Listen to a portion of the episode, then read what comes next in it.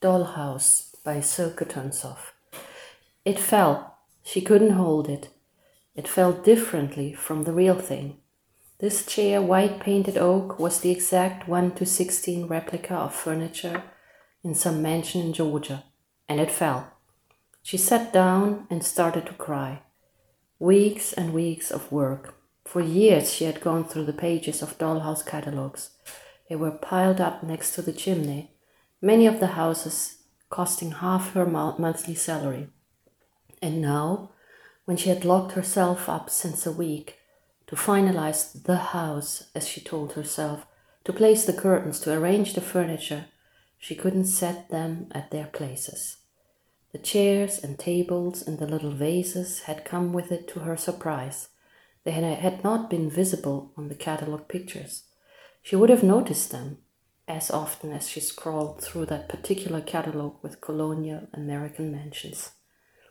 As far as they could be from the style of the Belgian brick house in the gritty Brussels suburb she lived in with her son.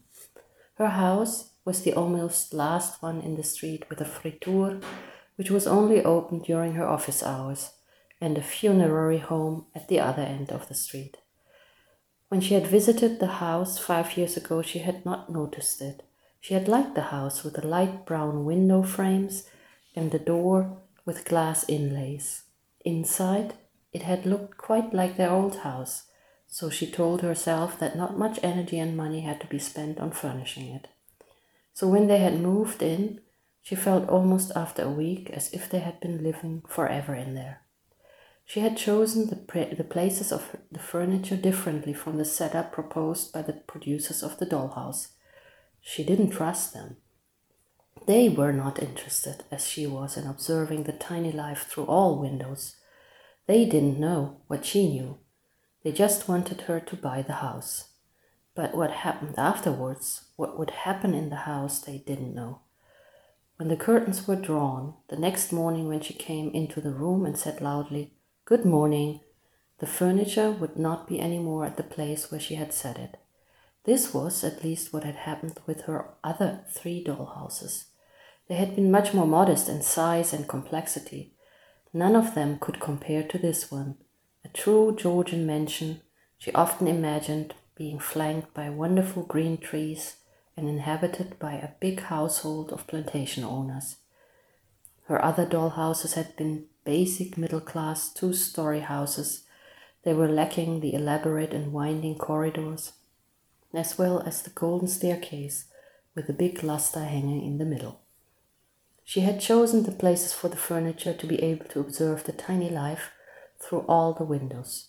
She pushed the chair past the couch and the fragile orange green Tiffany lamp, and every single time something else would move out of place, sometimes even the vase in the master bedroom on the upper level. She heard him singing from downstairs. He made his breakfast at four o'clock in the afternoon. Breakfast, dinner, lunch, the same. He hadn't gone to school since three years, not since the first midterm reports had come out at his new school, which had described him basically as a hopeless case with a lot of anger. They had had so many expectations.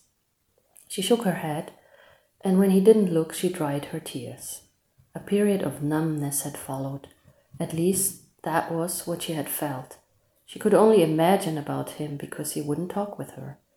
Every morning when she had left for work, she had opened his door a bit, looked at his dark curly hair, and said cheerfully, Have a nice day, Lenny.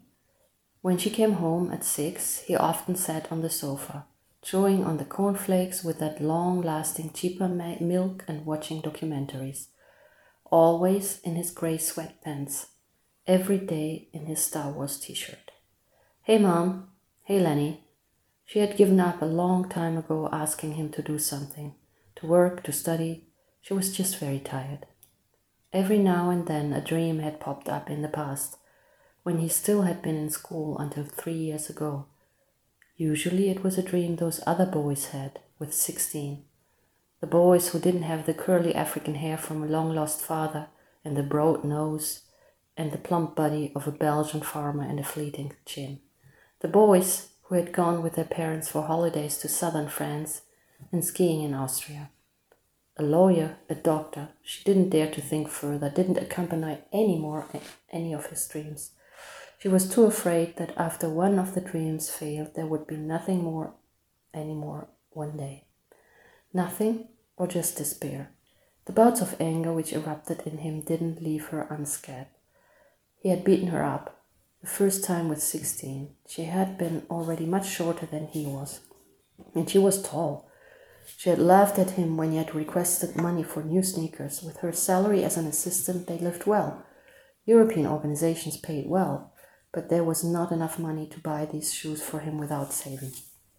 He had looked at her full of hatred, clenched his fists, and suddenly she had felt a sharp pain in her face. She had been too surprised to localize the point immediately where he had hit her. And then it started to burn, and her left eye started to pulsate, and she saw only red, and then nothing anymore. He had fully hit her left eye. It swelled, and what had been her eyebrow became black and blue overnight. He hadn't spoken.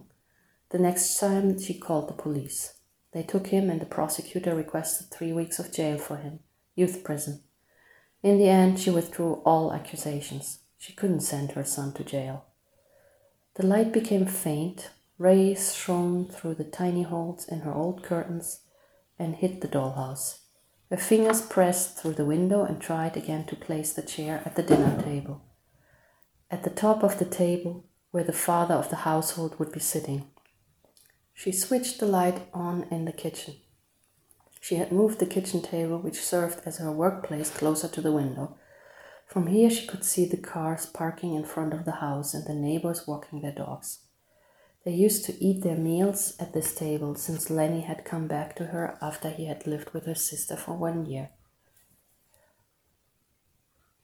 He finally had been sent to jail for two weeks when he had threatened the neighbor with a knife and had sliced tires open in a run of rage after the neighbor kids had called him nigger one night. This had been a word he had been used to since primary school. After his time in jail, she hadn't wanted him anymore in her house. She just couldn't do it anymore. It was not the stares of the neighbors and their hostility, it was the sadness, the feeling of having lost a battle for her child against someone and her sister took him into her apartment in the city center where his skin color and hair would not be subject to curiosity or insults. But also there he lived as, as he had done with her, no change in his daily rhythm. She first had felt relief and then guilt. She was the only person he had. How could she just leave, leave him in the streets?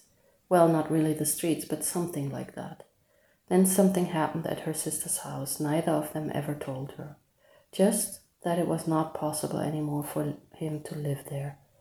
The evening after her sister had sent her the message, she called him on his mobile phone, for which she still paid the monthly contract. He picked up, astonished. Yeah, you can come home.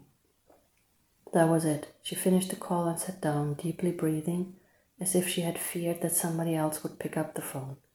He came in the afternoon, with his sports bag in the hand and with a book. It was wrapped. He left it on the kitchen table and said, For you. Then he went to his room. She was afraid to open it, but what bad could it be? She had offered her son a home. He could not be angry. She opened it, and it had a yellow cover with a sun on it. There was still the sticker from Le Petit Rien, the used items and bookstore, where she often went to look for wood and other material. It was a book about yoga and meditation. She sat down without words. Soon their old rhythm started as if there had never been a prison, with one difference. She stopped preparing hot meals at home. She never even asked any more if he wanted to join for dinner or breakfast. She hadn't prepared, in fact, any meal for him out of fear to make him angry about something, or just because she didn't feel they belonged to each other anymore.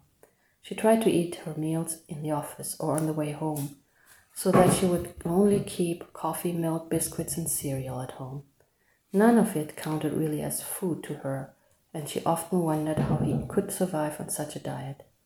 But he kept his plump stature in his gray sweatpants, and if her refusal to prepare meals or even just go to go shopping for him angered him, he didn't let her see that. The last rays wandered off the dollhouse. Some of the chairs had finally been placed. Just one more, and the tiny family, and everything would be in order.